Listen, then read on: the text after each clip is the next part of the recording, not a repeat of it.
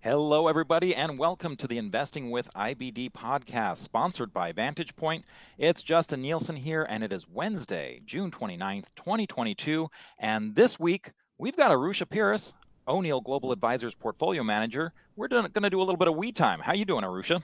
I'm doing well, Justin. It's always uh, these weed times come by sooner uh, than, than I can imagine sometimes. So. sooner and more frequently than you. Yes, yes. right, exactly. So uh, we'll go ahead and take a look at the current market as always. And you know what? We're going to dive down because uh, we were talking with Richard Moglen last week on the podcast. And one of the things he said that really struck both of us was how a lot of the traders that he's interviewed um, are really into history. So we're going to take a little jaunt down history, uh, history lane, and go back to 2000 because that was a pretty, pretty rough bear market with a lot of false follow through days. And we're going to kind of dive into that a little bit deeper so that people kind of understand how easy it is to be suckered in by some of those false follow through days and why it makes sense to keep your exposure low. So that'll be kind of our lesson for the second segment. And then, as always, we'll take a look at some of the stocks that are potentially setting up, but I'll be honest with you, it's slim pickings out there. So we'll do our segment, best. Justin. What's that? Might be a quick segment. right, exactly. Um, yeah, just a oh, nothing, nothing to see here. Move along. Um, so let's go ahead and start with the market. Arusha, uh, how about you pull up the Nasdaq Composite and what is your take? We had a follow through day on Friday. Uh, that was kind of short lived. What was uh, what was your course of action there? Well, well, first thing, it still lives. Barely, it still lives, but, okay. but, but it is living. Okay, the old "I'm um, not dead yet." Uh, yeah, yeah. Python, so, right? so there, there, there's still a chance, right? I mean, Dumb and Dumber. so you're telling me there's still a chance. Yeah. Uh, so it is kind of almost a one in a million type of thing. But uh, we had that falter day on Friday. The volume was a little deceiving because that was the rebalancing of the Russell. Uh, mm-hmm. But that being said, we're just going to take it at face value. We put the market back into a confirmed uptrend. But yesterday we had a distribution day, mm-hmm. and so that's ideally you get you avoid a distribution day uh, after the first. There's a three day window after that yeah. fall through day. You don't want to have a distribution day uh, within that window. It's so early on, but we had it on the second day, so that automatically decreases the probabilities for success by quite a bit. I, I think it's like a 90% mm-hmm. failure rate when that window, when distribution day falls within those first three days. So it's still hanging in there. We're still under pressure. The market started selling off a little bit today, but came back. It was on higher volume, but we were slightly down, so it didn't qualify for a fall through day. Uh, and and so we'll just take take it as is. Now, I think the bigger thing, Justin, you mean distribution is, day, right? Distri- sorry, distribution. Yeah. I, am I'm, I'm kind of dreaming of, of right, fall day exactly. that works, or I've I seen it. too many. You're just that optimistic, huh? yes, but we've had we've seen a lot of. This is the fifth falter day that we've had since the beginning of the year, right? Mm-hmm. So and and we've had we had a falter day last week. We had a falter day, I think, the week before, right? We, we're starting to see quite a bit of falter days because the market has been more volatile here. But uh, so under pressure. The bigger, I think, the bigger issue is that there are even fewer stocks that are yeah. setting up than previous falter days, and and so to answer the question that you asked five minutes ago when I after before my diatribe here, uh, I I honestly didn't do anything. I, I, I was so distracted on Friday. I didn't buy anything on Friday, so I committed almost to cardinal sin. Uh, and I was just planning to buy something very, very small.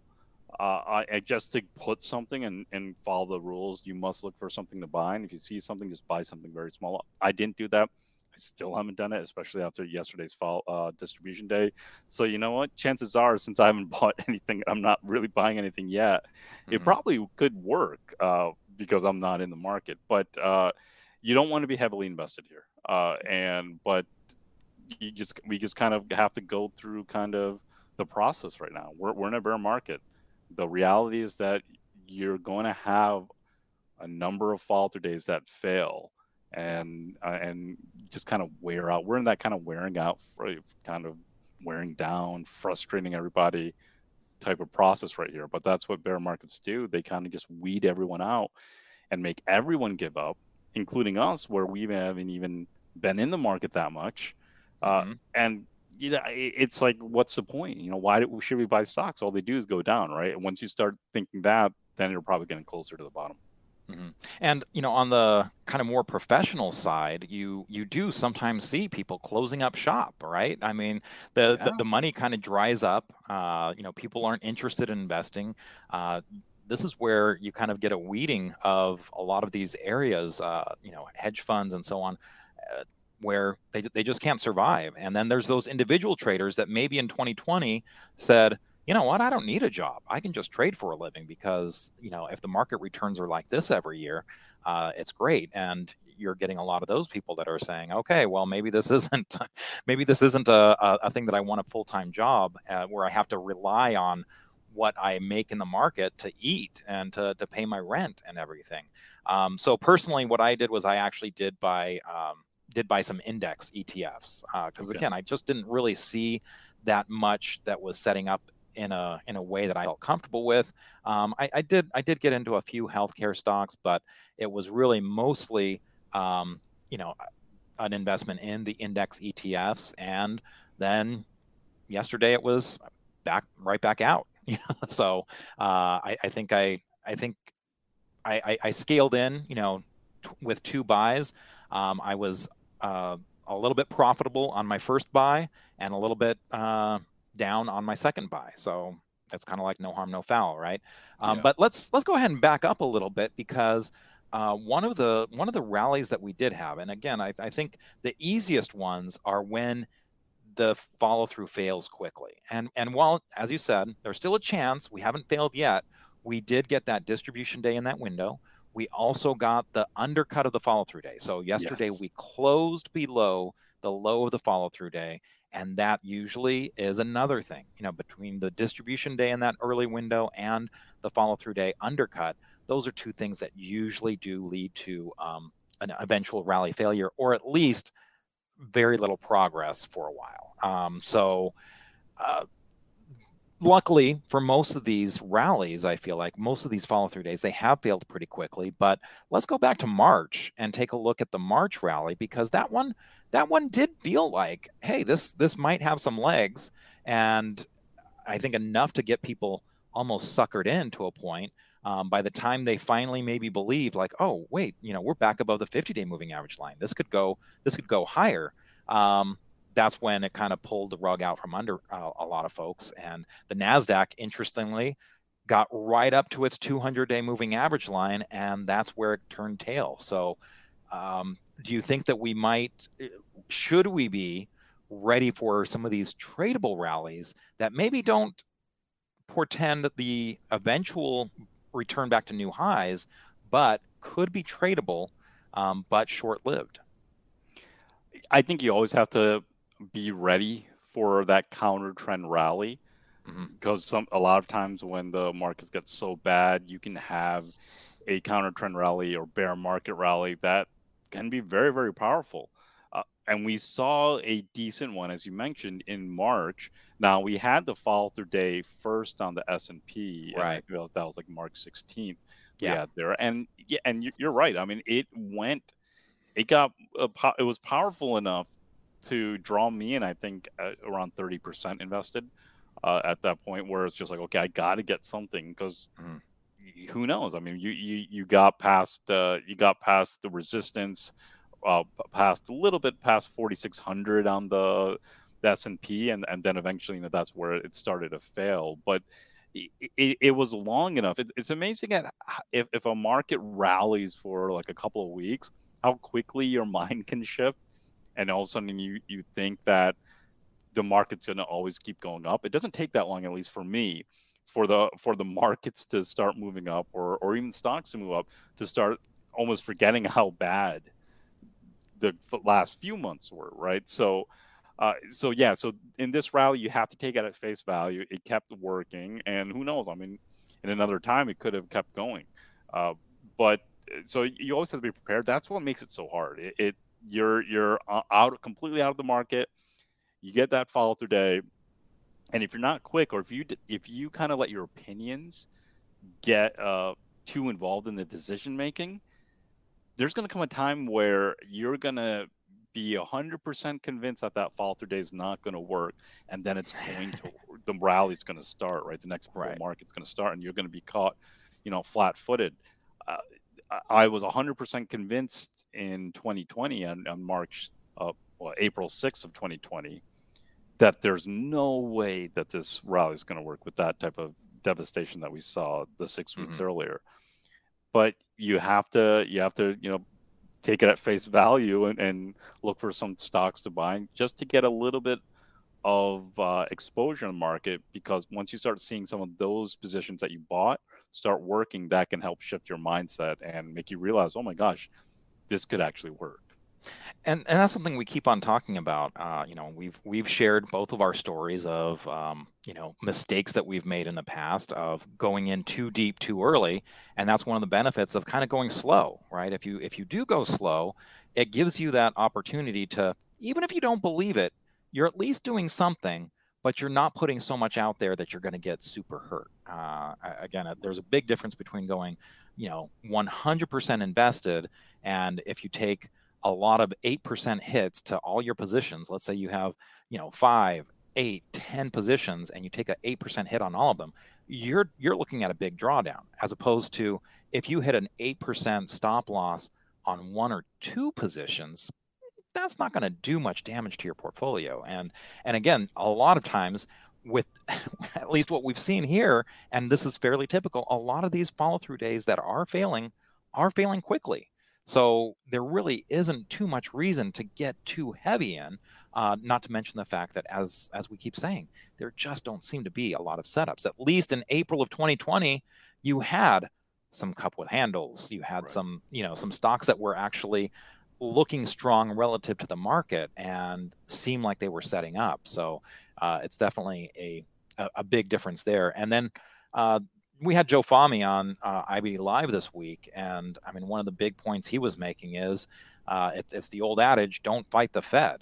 We've yeah. got a very different Fed stature and and positioning uh, or posture, I should say, uh, right now than we did in April, where they were opening up the spigots and you know printing money and whatever we have to do to introduce liquidity into this market, uh, they were willing to do back in 2020 and now it's um, you know we, we had some i guess in march for example some feeling like oh maybe maybe they are going to go slow. Maybe you know maybe inflation isn't too bad. And then i think those those hopes have been quickly dashed. And uh, you know between between the runoff the you know the balance sheet and now we've got some you know 75 basis point rate hikes that we've been staring down.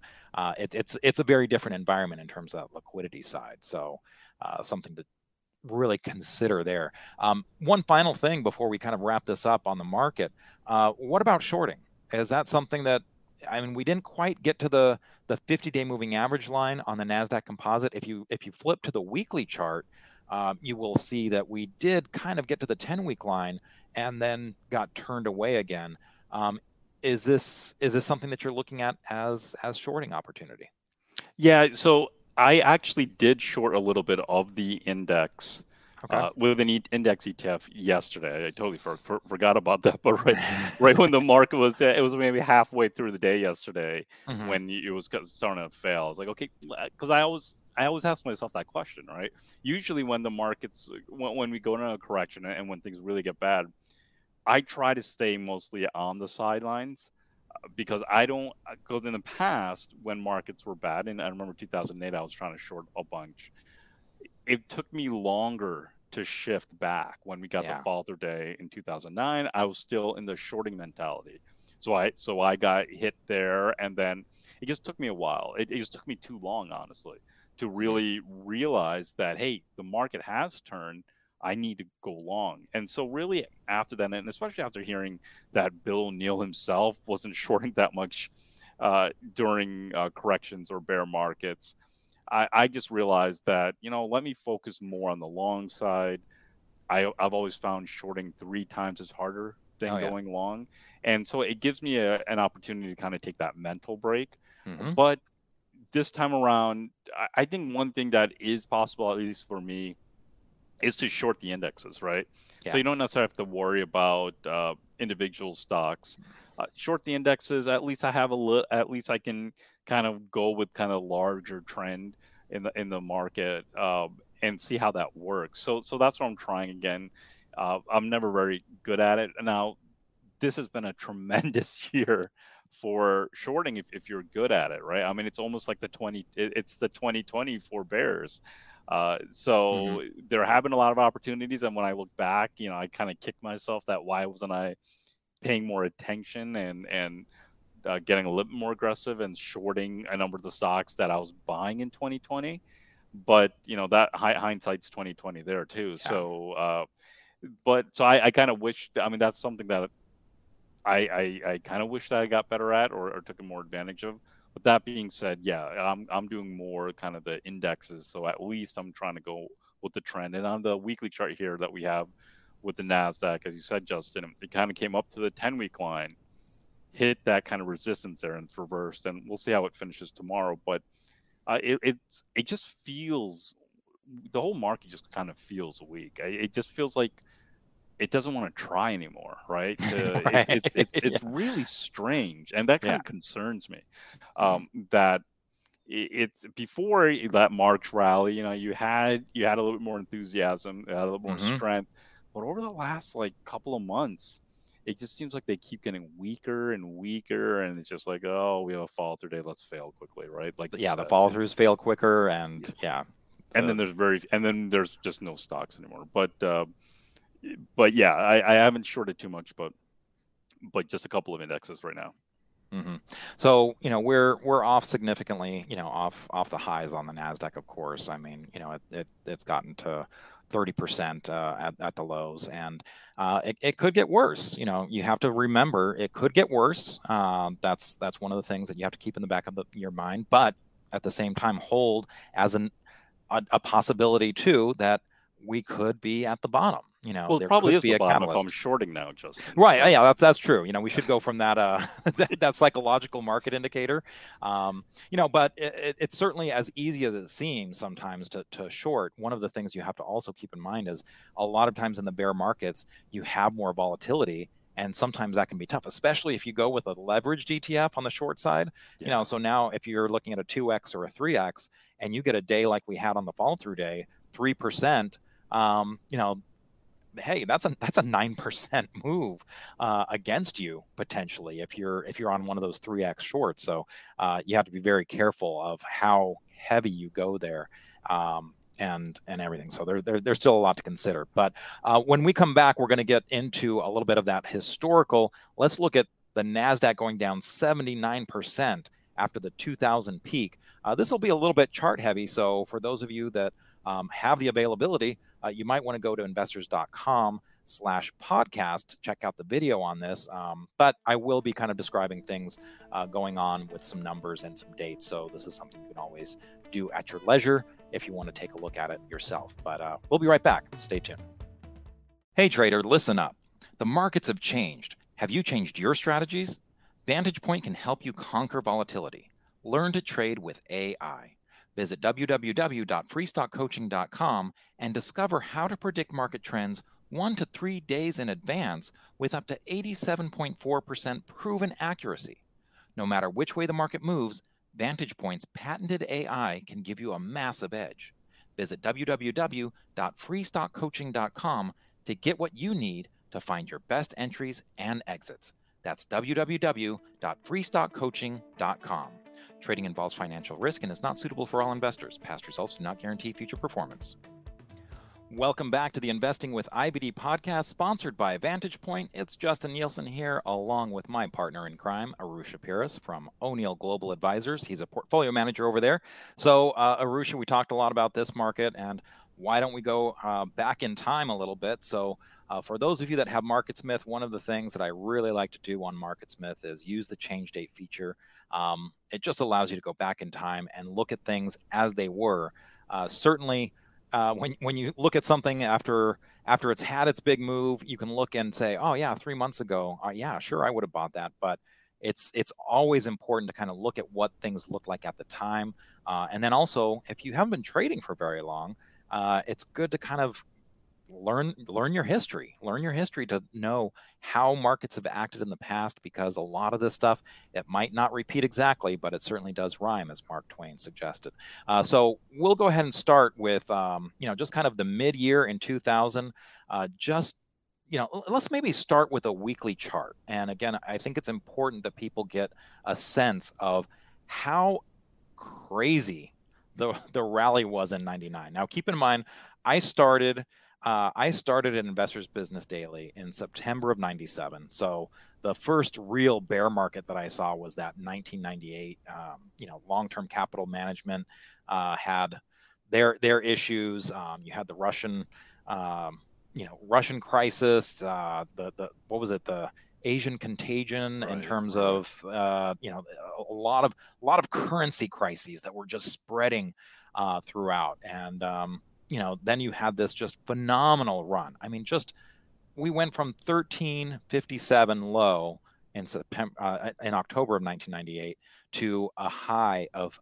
5,132. And um, again, uh, e- even in 99, I'll say that you know Bill was very bearish in September um, in September of 99, and that's when I started working for him. And man, oh, that guy turned on a dime. Or September, of '99. That's wow. when I first started working for him. Was September of '99, and the first time I drove him to the airport, he was as bearish as can be, and he was just like, "Yeah, this is this has gotten out of control. Um, we really need to correct." Within a couple weeks, he was buying the heck out of stuff. And it was right before you know one of the biggest moves that he you know that he had in in his career you know i mean yeah. he made more money than i mean he he was increasing stuff by zeros you know in terms of the portfolio. So it was it was a big big move for uh, for the firm. I mean it really kind of changed um, changed changed things dramatically for for investors business daily um, and and William O'Neill and Company for that matter. But let's go ahead and look and see what happened afterwards because you see that that was a pretty dramatic drop uh, down to the 40 week uh, moving average line um, and and and beyond. And that was just the start, you know. So right now we're in June of 2000, and if we switch to the daily chart. Well, first before we, we switch there, it, the week of April 7th of 2000, mm-hmm. and then the next week of 414 2000 when, when everyone gets back at their computers they, they should just take a look at those weeks.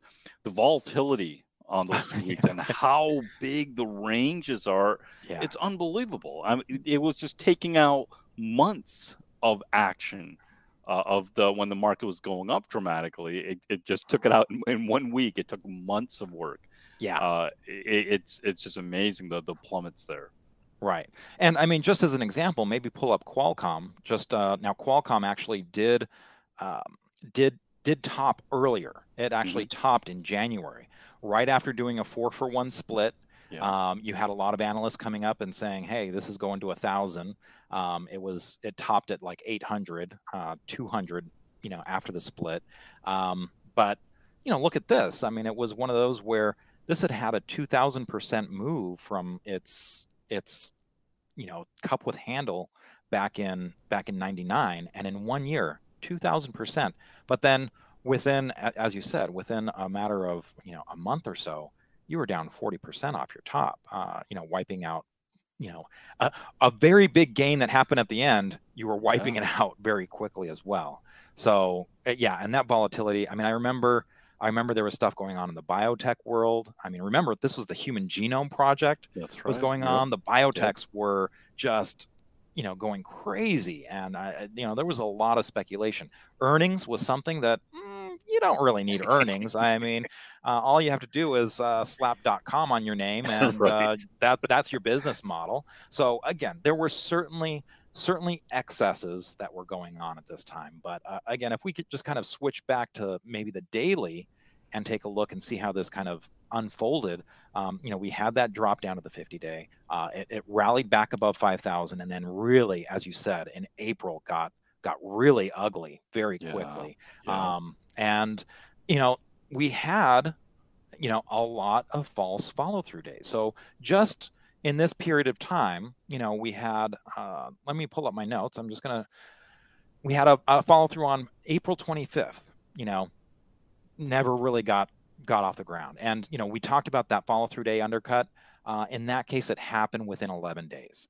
Um, mm-hmm. We had a, a, May 16th, a follow through day. Never really got off the ground. Uh, we had a follow through day undercut within two days. Then we had this follow through day on May 30th. And this one actually did have some setups. Um, you know, I remember that there were some some stocks like SDLI, Sun Microsystems. You still had these tech stocks that were were acting well. Keithley Instruments. Um, there were stocks out there, um, and that actually. Let's go ahead and move forward to December of 2000. We'll just kind of take it another six months, um, and you can see that that that rally in in May of uh, 2000. I mean, it had a 24% gain up until its peak in July, and even. Yeah.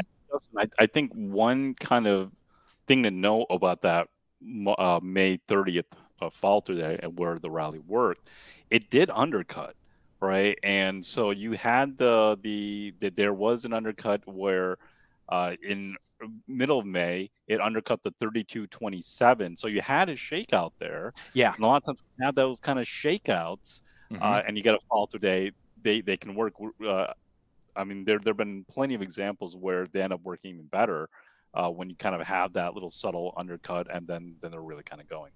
Right, right. So you have the undercut and then the follow through day. And look, we got we got back above the 200 day. We got back mm-hmm. above the 50 day moving average line. Yeah. Um, you know, I'll, I'll tell you, Bill was buying. You know, Bill Bill was and not just buying a little. Buying yeah. He was he was he was on margin. You know, at yeah. at, at one point there. Uh, you know, heavy heavily into Corning. Uh, you can pull up mm-hmm. GLW. Um, I, I remember that was one of the. I mean, look at that wow, coming out in May. May. Yeah, that's like that. perfect. There's a couple on the follow through day. Yeah, yep. it's like it's, a cheat entry there. Yeah, right. And and you know it had a phenomenal run. Yeah. Um, you know, up through August and September. Now going back to the going back to the Nasdaq, you know, the Nasdaq kind of had had that rally, kind of topped in July, came in.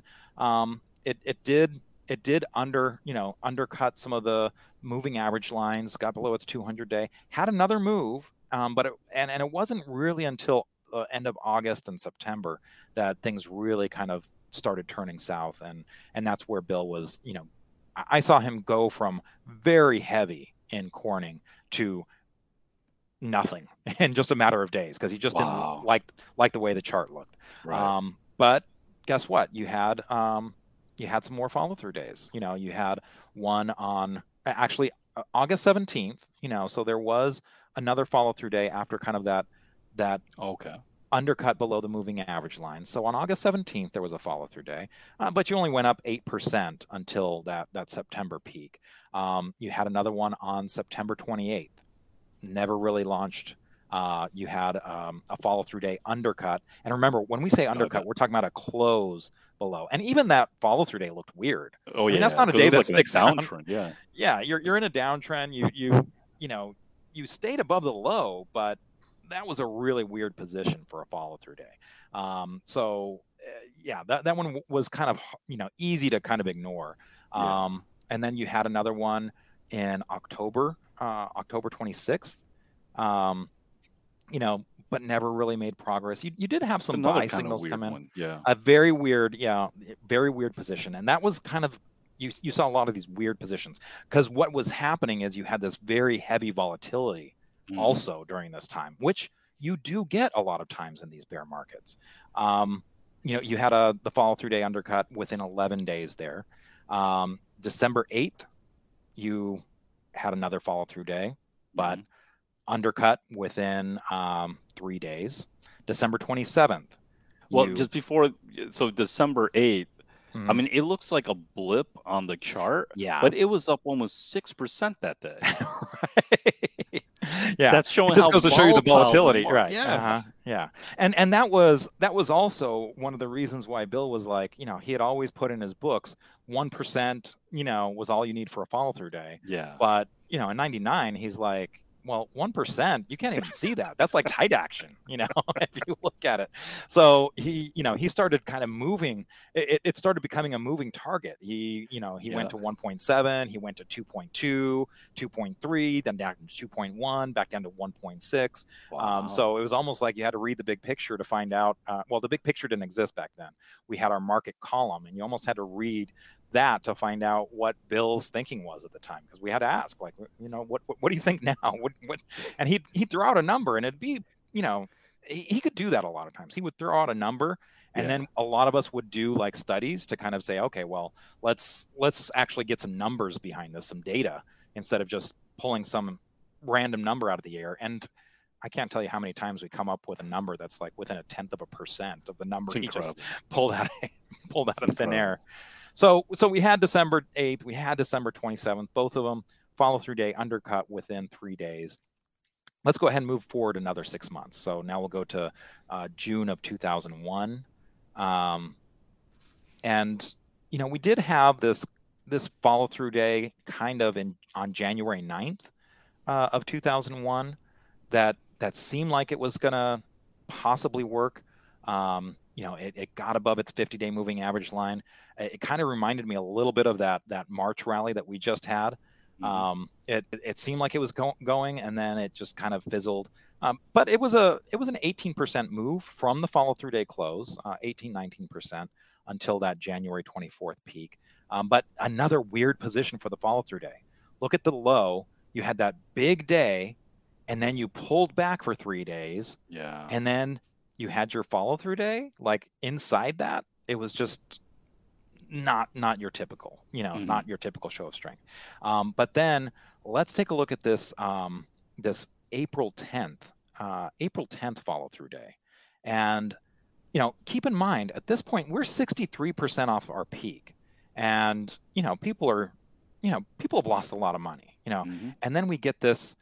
April 10th follow through day that looks a little bit more it like looks more legit I think yeah yeah no because uh, and Justin I mean you, you you also have three waves down, right? So yeah. you've been going for a year here, but and so you almost had three kind of legs down, three waves down where market comes down, goes up a little bit, then comes down, undercuts the previous mm-hmm. leg, goes up a little bit, undercuts again, right? So you're shaking everyone out.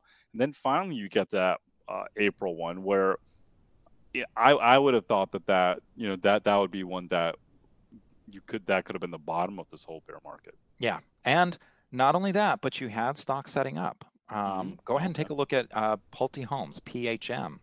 Um, yep. Beautiful cup with handle wow. right there. And, you know, great. Yeah. You know, and and and this wasn't the only one. You had a number of stocks that were were setting up like this, especially not not not in the tech area. Don't get me wrong, you know, but uh, certainly in in different areas. And and let's go ahead and take a look at the Dow Jones Industrial Average um, you know, just to kind of get a sense of how wow. different the indexes looked. I mean, yes, this was this was having trouble, but not in that downtrend. This was just kind of going sideways and slopping around. The S and P 500, um, same thing. It, it, the Nasdaq was very different. I mean, this was in a downtrend, but the S&P 500 was not nearly as damaged as as the Nasdaq composite was. Again, the the tech bubble was was disproportionate on the Nasdaq, uh, affected things there. But so we got that Pulte home, we got a follow through day, and it it maybe lasted a month. You know, it, it peaked on May 22nd. Um, you had about a 26% gain uh, at at that point. Uh, so okay, maybe maybe you made some money, or maybe you just gave it all away by the by the time things were over. Um, let's go ahead and go forward another. Um, another six months. So at this point, we've had one, two, three, four, five, six, seven, eight, you know, eight follow through days that have very quickly failed. We've mm-hmm. had a couple that maybe you could have played, you know, maybe three. Um, but you know, eh, for the most part, it's been it's been tough going. But at least again, those failures have happened pretty quickly. So so now here we are in December of 01, um, you know, showing showing that uh, a couple more follow through days that happened. We got uh, June 28th, um, bailed within, you know, we got our undercut within uh, four days. Um, July 17th, um, we, we, we got the we got the follow through day undercut very quickly on that. And again, a lot of these aren't in great position. Um, got the follow through day undercut undercut quickly, but it just kind of grinded lower. Um, so, and then you had the the September 11th tragedy. Okay, so you see, there's four days where the market is just shut down, and then when it opens up, you know, it it kind of makes another leg down. Um, but then, if you take a look at September 28th, and this is another, you know, yeah, so it, it's it's a little bit before you would think. I mean, yeah, that yeah, October day really sticks out, yeah. you know.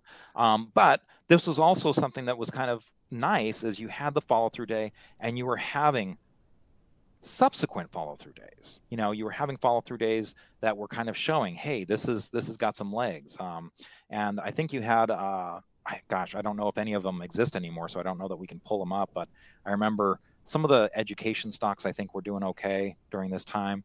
Uh, some of the def- defense stocks. Um, well, maybe you know, like uh, Lockheed. Yeah, so Lockheed's acting okay there. Yeah. Uh, so yeah, I mean, you you see how that jumped uh, after you know a lot of these defense stocks jumped after right. the market opened um, following that that shutdown. But it, it it may be maybe not evident here when you go back to the Nasdaq and you look at this chart.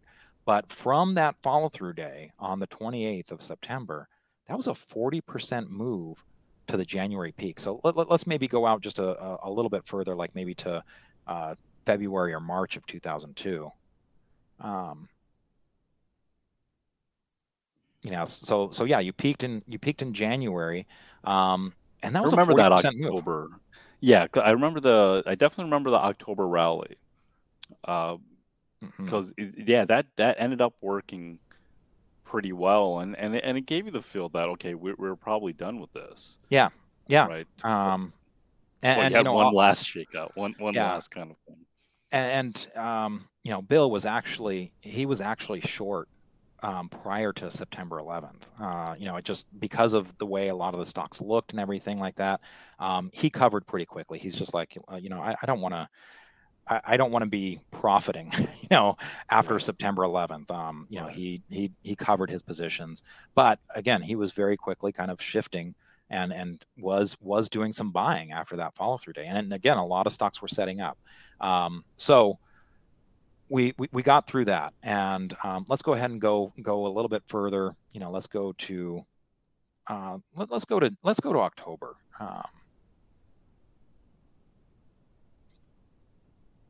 and just you know real quickly some of this some of the follow through days that didn't work here you had um, march 4th um, you know it, it, peaked very quick then just grinded lower uh, mm-hmm. didn't undercut its follow through day quickly but it just never made any progress. May 14th, 2002, um, never really, you know, took off. Follow through day undercut within five days. Uh, July 29th, um, never really got off the ground. Follow through day undercut within three days. August 14th.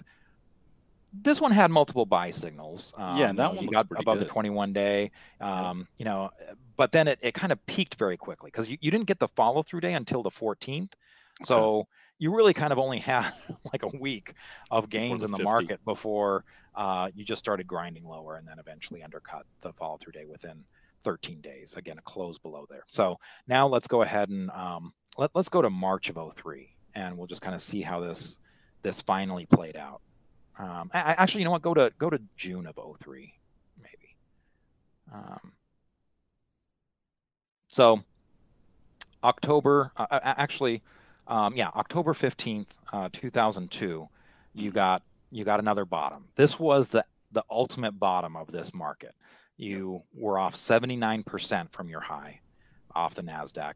I mean, and, and I think this is just a I mean, look how I'm I'm exhausted just looking. At right. Yeah, we're, we're, we we just put we just put three years basically into into 18 minutes, um, right. and yeah, I mean, it, living through it, it was like, oh, you know, how many follow through days can you have that fail before you just say, you know what, the market's never going to work again. You know, it, it's it's just not conducive to making money, and this is where people throw in the towel. But you finally get the bottom, seventy nine percent off the peak for the Nasdaq Composite, um, October 02. But I'll be honest, it wasn't easy going from this bottom. Uh, it, it, you know, you had eBay was one of the stocks that Bill started buying at this point um, off that bottom. I mean, and look at that. You know, it it kind of had this bottoming base, but it was back above its 200-day moving average line. Um, just phenomenal move from there. But a lot of stocks really didn't start picking up steam. Uh, so, you know, while that October 02 um, was was the ultimate bottom, it it really, uh, you know, a lot of stocks didn't start moving. What you had was you had another three waves down. So if you if you look at the Nasdaq, um, you had a wave down and then a follow through day on January 9th. You know, didn't didn't really you, you got some buy signals, but the follow through undercut within six days. Then mm-hmm. February 27th, you got um, another follow through day. Never never really got off the ground. Follow through day undercut within six days, and then uh, The Boy Who Lived. It was February 17th, 2003. Uh, that's the one that really kind of worked. And here you go, three waves down. Um, what was interesting, the by the time this follow through day happened, the accumulation distribution rating was actually at an A minus on the oh, Nasdaq. Oh, interesting. Which you wouldn't expect. And, and, why why was that? Look at the blue spikes. Look at the mm-hmm. blue volume spikes compared to the red volume there just was a lot more spikes on volume to the upside at this point, even though the market was kind of drifting lower. When it drifted lower, though, it was on lower volume. And then when it was coming up, it was happening on higher volume. So that was a tell the bill was picking up on. Um, and if, if we just kind of go out, let's go ahead and go out to 2004. And you can just see that. Now, interestingly, we talked about that 40% move uh, that we had in you know after the September 11th tragedy. Uh, this was actually a 54% move over a year's time, so a much longer period of time. But wow. look at how the the market just held that 50-day moving average line, uh, bounced off of it time after time. Uh, this this was the one that worked. You had a lot of stocks that were were coming out. Um, Yahoo was a big one. Mm-hmm. Um, you know, we can't pull that chart up now because it, has been bought out, of course. Um, but you know, the, the point is, as bad as things got, and as much as people were like, oh, this is never going to work again, um, you had all those follow through days that failed. Um, you had these rallies that worked, but not for very long. And then you undercut and went to new lows, or you just were grinding it. it and remember, this happened over March 2000 was the peak. And October 2002 was the bottom, but you really didn't have progress being made until March of 03 a full three years, you know, and that was remember you had a lot of excess beforehand. Um, so I'm not saying that this is what we're looking at this time because you didn't have the same amount of excess, but um, the point is follow throughs that fail quickly. That's telling you something. Get out of the way. you know, don't be don't be stuck there saying, well, I'm just going to give it a little bit more room, a little bit more room. Don't go in heavy um, and and and just yeah, be be very light. Um, any any kind of takeaways from uh, from this from you, Arusha? Well, I, I think the the big thing is first you have to even though we we just highlighted so many falter days that failed, you always have to kind of keep an open mind.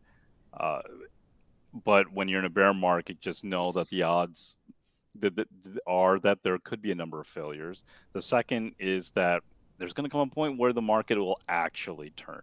Yeah. Right.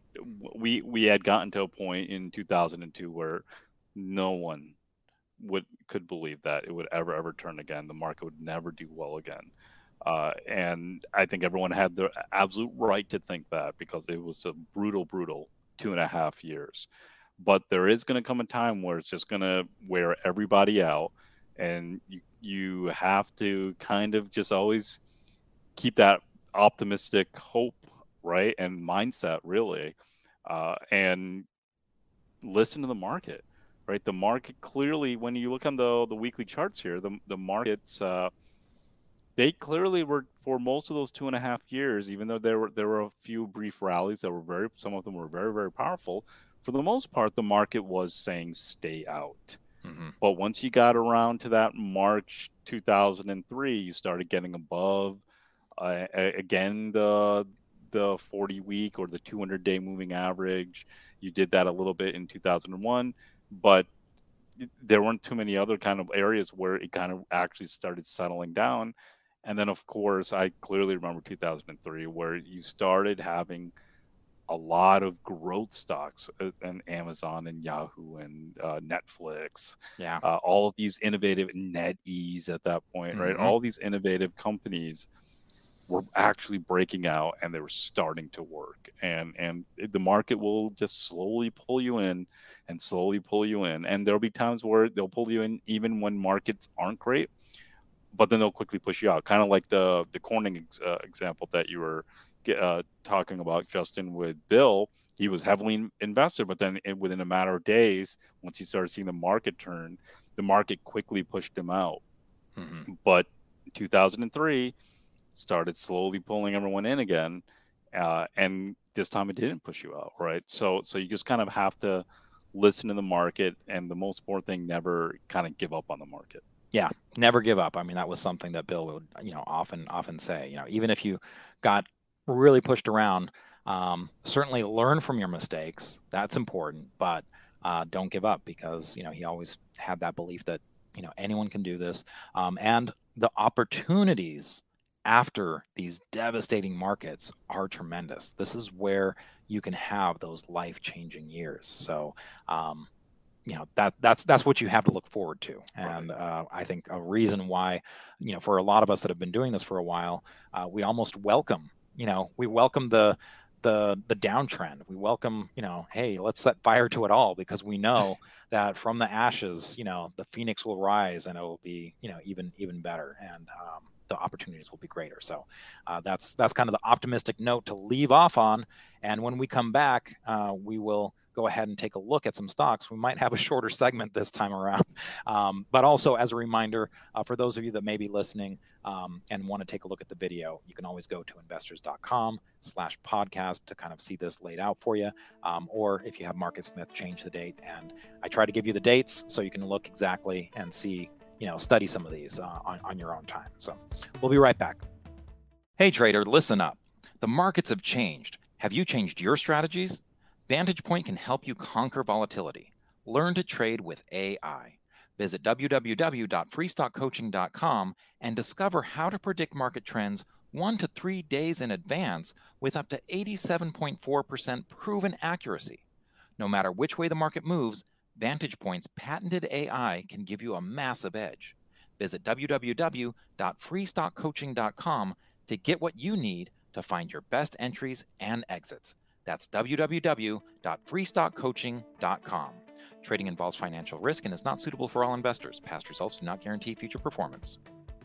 Welcome back to Investing with IBD, sponsored by Vantage Point. It's Justin Nielsen here, along with Arusha Peiris from O'Neill Global Advisors, and uh, it's time to look at some stocks. So we were kind of saying it's it's it's slim pickings out there, but there are still some stocks that are surprisingly looking like nothing has happened uh, in the markets lately. So, um, Arusha, what are some of the stocks that are on your radar? And maybe you could share how you're finding some of these stocks. Yeah, it's they're kind of on my radar, but it's more they're on the near pivot radar, right? Uh-huh. So, so yeah, I, I, right before this segment, we uh, we just open up the near pivot list, let the algorithm kind of go through the database and look for patterns and healthcare is the is really the the the one sector or one of the few sectors that's really holding in there. Uh, and so it's not a surprise that you saw we, we saw some uh, healthcare stocks here. So Centene is one, mm-hmm. forming a double bottom. As you said, Justin, it kind of looks like it's like oh bad market, bear market, what bear market, right? Because it's been going sideways and just slowly setting up, finding support on the 200 day, the relative strength line hitting a new high, uh, and the the pivot for the the stock is 8734 so it is within 3% of that and so here here's uh, an idea that uh, one of the few ideas that potentially could be bought you know if, if it starts to break out here mm-hmm. and just on the fundamental side you know what's what's interesting is uh, well first of all the group isn't you know this isn't alone centene is not alone here it's the group is number 30 out of 197 um, so there are other members in this group. Um, you know, United United Health, UNH. I mean, there's there's there's a lot in the area that are are looking interesting. Um, but also when you go to that weekly chart and you see, you know, we'll we'll use either a three-year or five-year earnings growth rate, and 18% is pretty decent. Uh, that that's you know not not at the 20 25% level that we generally like to see for an annual number there, but the earning stability at 10 um, that that makes it stick out. You know, the lower number there, the better. Uh, so it's a number from 1 to 99. Uh, 10 is pretty stable. Uh, so even though you can see some quarters where, you know, there's some red numbers where you see negative 37%, negative, you know, 48%. Um, overall, there has been some solid growth in this company. And uh, if, if that can continue, um, you got to figure that, you know, back when, back just a couple years ago when earnings didn't seem to matter, right? It was just revenue, revenue, revenue, and um, you know people didn't care about earnings. But look, when you get into a market environment where uh, you know liquidity is being taken out from the Fed, um, you know it's it's the old joke about when the when the tide goes out, you see who's swimming naked. And uh, right now, I think a lot of people are looking at hey, what are the fundamentals of, of the company? You know, is this something that actually has some solid numbers? Uh, I don't think the high PE ratios are in favor as much anymore. So, um, you know, there, there, there's stuff on the fundamental side there too, uh, not just the technical side. Um, yeah, yeah, I, they almost kind of line up, right? Mm. There's so few stocks that kind of have this profile, a little bit more conservative profile, actually uh, earning. Uh, so you have more and more funds kind of rushing towards these names, which provides that relative strength. Mm-hmm. And I mean, that's that's the benefit of kind of our our system here is that you are using both the fundamental and the technical. You know, that was something that just wasn't done that much when Bill first started out, but he was like, "Hey, there, there's there's value to both, so why not use all of the tools that you have at your disposal?" So, mm-hmm. uh, what, what else came up uh, for you on this screen, Arusha? Uh, the the second one, if I can remember it correctly, uh, McKesson. McKesson.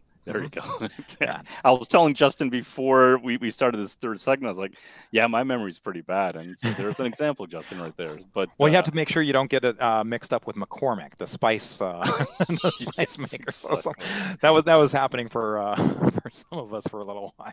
So um, now, now, so now McKesson, if you want to talk about a, a strong prior uptrend, here, here's wow. Uh, this is a, a very very powerful move for McKesson and well done, McKesson, especially in this type of market. It, has been a rocket ship and it's forming a flat base now. It got back above the 50 day moving average. That relative strength line is right at new highs. It's getting a blue dot. It's within 3% of breaking out. Uh, and so here's another one that's within striking distance that uh, is is is in that few selective uh, stocks that's been acting really well over over like the last six months or so. Mm-hmm. Very solid numbers uh, for the quarterly. Uh, we see just going back 15%, 34%, 28%, and then 100%. Uh, th- th- that's from most recent to uh, furthest back in terms of its earnings growth. Uh, earnings growth rate 13%, a little lackluster, uh, but earning stability of eight. you know, for for some of these larger companies, I mean, this has got a 47 billion dollar market cap. Mm-hmm. Um, you know, it, it's certainly sticking out in terms of relative strength on the EPS side too. And yes. that EPS rating at a 90 is kind of telling you that it's in the 90th percentile in terms of its earnings compared to all the other stocks in our database. And um, you know that that that's pretty impressive. So even though it's a little lackluster, um, the earnings estimates for 2023, mm, you know, not not showing much growth. 2024 single digit growth. Um, still, it's it's much better than a lot of things out there. Um, speaking of earnings, just just real quick, Arusha, we've got earnings season. You know, we're, we're about to close the quarter tomorrow, and you know, of course, those earnings uh, reports are going to start filtering out shortly after that. Um, is that something you're concerned about? Like, you know, how do how do companies kind of look at the rest of this year and guide once these earnings reports come out? Could we see some some ugliness? Yeah, I'm I'm always concerned about earnings, Justin, because what they're what they're going to report, but more importantly, what they're going to say. Yeah, and I think a lot of eyes are on this this quarter's uh, specifically because mm-hmm. you, you you had some kind of warnings in Q1. I think the thinking is that you're going to have a lot more warnings right. this time around where now the kind of the effects of inflation and Mhm. and the the rates uh, r- rising and the ability that they can't borrow capital anymore uh, or they have to borrow it at such a high rate that it's affecting their ability to kind of fund some of their projects. Uh, Mhm. I think we're going to hear all about that throughout a lot of different industries, right? So, yeah, I'm I'm I'm very concerned about uh, this quarter. Uh, it, we could have a number of uh, revisions downward, Mhm. where there may say for the rest of the year we're revising our numbers down. Some of the companies are going to revise them down dramatically. Uh, Bed Bath and Beyond reported this morning, and I mean this now the stock has already been terrible, right? Yeah. But they reported this morning and they've said, you know what, things are even worse, and Yeah. the CEO's leaving, right? So this is kind of one end of the extreme of companies that were already really struggling, and they're in retail, and they're uh, they they obviously can't get the funding anymore, and and everything's kind of falling apart. Uh, but you're going to see uh, other companies that are will probably come out of the blue where it's like, wow, we thought that they were doing pretty well, and they may surprise to the downside. So we'll have to wait and see. But th- this next month's gonna be very, very interesting. And, and the ticker symbol on uh, Bed Bath and Beyond, of course, is BBBY. Uh, a great example of how, look, you know, a stock that went down from fifty dollars, over fifty dollars, down to six, and you think, well, it can't go any lower. Well, guess what? Yes, it can. Now it's trading just below five dollars with a, a big drop uh, today. So, um, yeah, it's they, they can always go lower. Um, so uh, let's go ahead and round out this discussion. Uh, well, we also uh, looked at McKesson, MCK, and um, Centene CNC. Let's go ahead and round out the discussion with Service uh, Corp. That's SCI. And uh, again, this is one that, geez, you look at how it's holding up, and it, it's almost like what correction, right? Yeah, I mean th- this one, it, it's it's hanging in there quite well, forming a double bottom within three percent of a pivot and uh, four percent of its 52-week highs. Relative strength line hitting a new high. It's getting a blue dot. Uh, and now the earn, earnings and sales, I'll, I'll let you go through that, Justin. But I, I think the the one kind of downer on this is that it's a funeral company.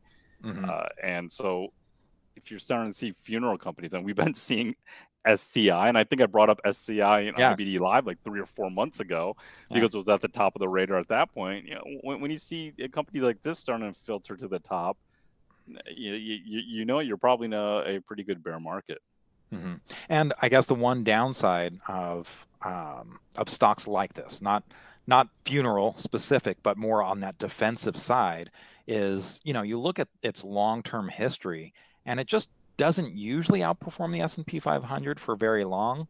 Um, it's one of those where it usually um, the, the outperformance only comes from it not going down as much, but it usually doesn't go up that much either. So you almost have to wonder, you know, are you are you kind of getting a low return potentially um, you know for it i mean it's it's not that it's it's gone down i mean it's had a nice run over the last 10 years but Yeah. um, not not really outperform the s&p 500 in a big way uh, when you think about the extra risk you're taking on with a single stock as opposed to owning 500 um, Right. al- although your your relative strength isn't versus the s&p 500 what is your relative strength versus Oh, this is against ACWI. Let me let me switch it over. Um, let's see here.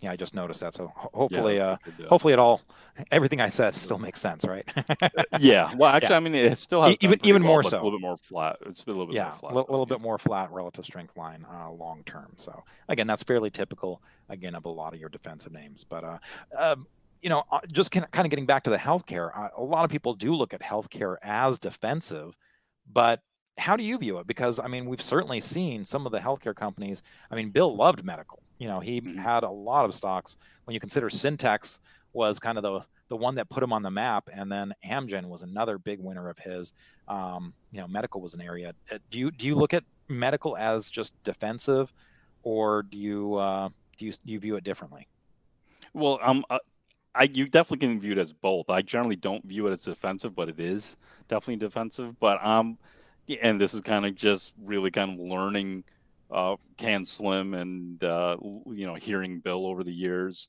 Uh, there there are plenty of great growth ideas out there, and Mhm. and some of Bill's biggest winners were healthcare stocks, right? Because they're changing the world, and so it's such a huge industry, a big sector that yeah, you're you're going to have plenty of defensive ideas there, and yeah, healthcare is always going to be there and it's always going to be needed, but there's always going to be innovation there too. So it really is kind of a little both. Uh, but I, I always kind of when I when I hear, healthcare, I generally kind of think of the growth because what's that new innovation? You you were Yeah. mentioning the biotech stocks, uh, so I'm, I'm always thinking more of that versus like a Centene. hmm Yeah. So, uh, speaking of healthcare, that's going to wrap it up for us today. But next week, we're going to have Nina Deka on from Robo Global. She's a senior analyst there, and uh, you know she's been on a number of times, and I just love all of the insight she gives us on healthcare and um, you know the the innovations that are going on there, especially using artificial intelligence, automation, um, all of the things that Robo Global uh, specializes in. So we're looking forward to having Nina back on next week. Uh, that'll do it for us today. Thanks a lot for uh, watching, and thank you, Arusha, for being here again. As always, we'll see you next week. Make sure to subscribe, rate, and review our podcast if you haven't already. We'd really appreciate it. You can also send us your questions and comments to investingpodcast at investors.com. We would love to hear from you and may use your comments on an upcoming episode. This podcast is for informational and educational purposes only, and nothing should be construed as a recommendation to buy, hold, or sell any securities. Make sure to consider consulting with your financial advisor before making any investment decisions.